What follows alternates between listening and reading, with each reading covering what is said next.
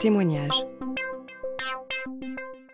Donc ça, c'était les, c'était les premières postures, c'était les dix premières idées, euh, enrichies par euh, euh, l'enrichissement justement qu'on peut leur faire. Maintenant, je vais vous donner quelques informations supplémentaires. Il y a dix autres idées qui rappellent simplement que le haut potentiel, c'est pas uniquement un QI, mais qu'il y a, il y a plein de choses qui sont aussi à prendre en compte. Alors là encore, ben, pour démarrer, je leur, pose des questions. Cherche, pour illustrer une conférence des témoignages, pourrais me dire, tu me dire en quelques mots par SMS en quoi ta précocité t'a le plus gêné? Merci à toi. Et oui, ça, c'est des trucs que j'envoie dans les aéroports quand je m'ennuie. Et euh, vous voyez, on est le 22 mars à 13h17 et après, ça tombe, mais à toute vitesse. C'est-à-dire que la loyauté de ces enfants-là, je ne pense pas qu'il y ait d'autres populations d'enfants qui seraient aussi attentifs à euh, rendre service quand ils peuvent nous aider. Et donc là, c'est Marie, 15 ans, qui me dit Eh bien, moi, tout simplement, c'est l'adaptation avec les autres qui est complexe et donc le recours à la solitude. Et ça, c'est apparu dans tout, tout, toutes les réponses. C'est-à-dire, euh, ça, c'est des lycéens, hein. des collégiens, pardon. Hein. Des collégiens. Benjamin, j'ai toujours eu des difficultés avec la vie en groupe. Il est assez fréquemment arrivé que les enfants de mon âge me craignent, voire me rejettent pour ma différence. J'espère que ça vous sera utile. Vous avez vu l'empathie de ces gamins aussi. Hein. Sinon, ben, vous me rappelez si ça vous est pas utile. Et Marie, 17 ans, lycéenne, incompréhension, inadéquation au monde, solitude, besoin de se distinguer à la fois, et ça c'est tellement fort, besoin de se distinguer et à la fois besoin de se sentir comme les autres. La différence fait peur aux autres, mais également à soi-même, besoin de se sentir aimé, interpénétration des idées, confusion des sensations et des sentiments, mais lucidité sur soi. La maturité de ces gamins, mais c'est un, truc de, un truc de fou. Et ça, ça, tous ils me disent ça. Je veux pas être dans les populaires, mais je veux pas être dans les bolosses non plus. Il y en a un qui m'a dit euh, la semaine dernière, ça y est, maintenant ça va mieux au lycée, mais on, s'est trouvé une table, on est un groupe d'ex-bolos. Vous connaissez les bolos hein Les bolos, c'est les paumés de la vie, c'est ceux qui n'ont euh, rien à foutre de s'habiller euh, en Hollister ou en Abercrombie et qui, s'intéressent à l'Atlantide et, à l'élevage des araignées et non pas au Pokémon ou à la télé-réalité.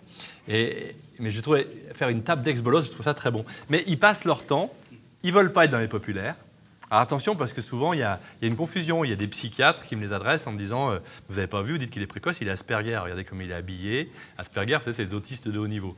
Il, est mal coiffé, mal fagoté. Euh, il, a des intérêts restreints. Évidemment, il s'intéressait qu'à l'astronomie euh, et aux dinosaures.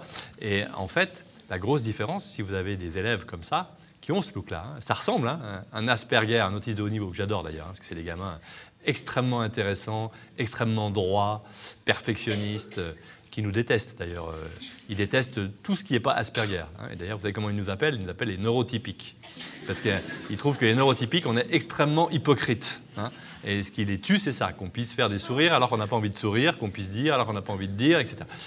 Euh, ce qui fait la différence entre un Asperger, donc mal habillé, préoccupé par la mode, ou en tout cas pas la mode de celle-là, quoi, la mode d'avant, et euh, intéressé par des choses euh, très particulières et un haut potentiel, c'est l'empathie. C'est-à-dire que l'Asperger, lui, souffre d'une absence d'empathie. Il ne sait pas ce que la prof attend, ce que les autres attendent. Ils viennent nous voir en disant, mais comment il faut que je me comporte pour avoir des copains? Comment il faut que je parle à une fille? Qu'est-ce qu'il faut que j'écoute comme musique? Comment il faut que je m'habille? Alors que le haut potentiel, il vous dit, mais je sais très bien ce qu'il faudrait que je regarde le soir à la télé pour pouvoir en parler le lendemain. Je sais très bien quelle série il faudrait que je regarde. Et que si je regardais euh, Game of Thrones, et eh bien les précoces regardent beaucoup Game of Thrones. Mais si je regardais les séries qu'ils regardent tous, je pourrais discuter avec eux. Mais je veux pas ça. Je veux pas m'habiller comme ça. Je veux pas parler comme ça. Je veux pas fumer du shit. Je veux veux pas boire comme ils boivent. Hein. Ils n'ont pas du tout les codes, surtout à l'adolescence, où on va pas se mentir. Hein. Euh, il y a quand même des toxiques de partout euh, très tôt. Eh bien, eux, ils en veulent pas. Bref, donc ils hésitent, ils sont perdus entre le besoin de rester eux-mêmes, mais en même temps de ne pas se faire rejeter. Ambre, pareil, elle me dit la même chose. Ça m'a toujours gêné dans mon rapport aux gens, notamment au collège, en raison de la pression sociale, poussant à ne pas sortir du moule et ne pas participer en classe. Deux aptitudes que j'ai jamais réussi à gérer. Et elle me dit, il y a 17 ans, et encore aujourd'hui, alors qu'elle est en fac, en hippocagne, encore aujourd'hui, ça me gêne pour communiquer avec les personnes. Et ça, c'est important. Attention, c'est pas fini parce qu'ils sont sortis du, du lycée. Hein, c'est Cyrulnik qui dit ça. C'est pas parce que le vilain petit canard est devenu cygne que tout ce qu'il a vécu en tant que canard comme souffrance a disparu. Hein. Donc, euh, protégeons-les quand ils sont petits.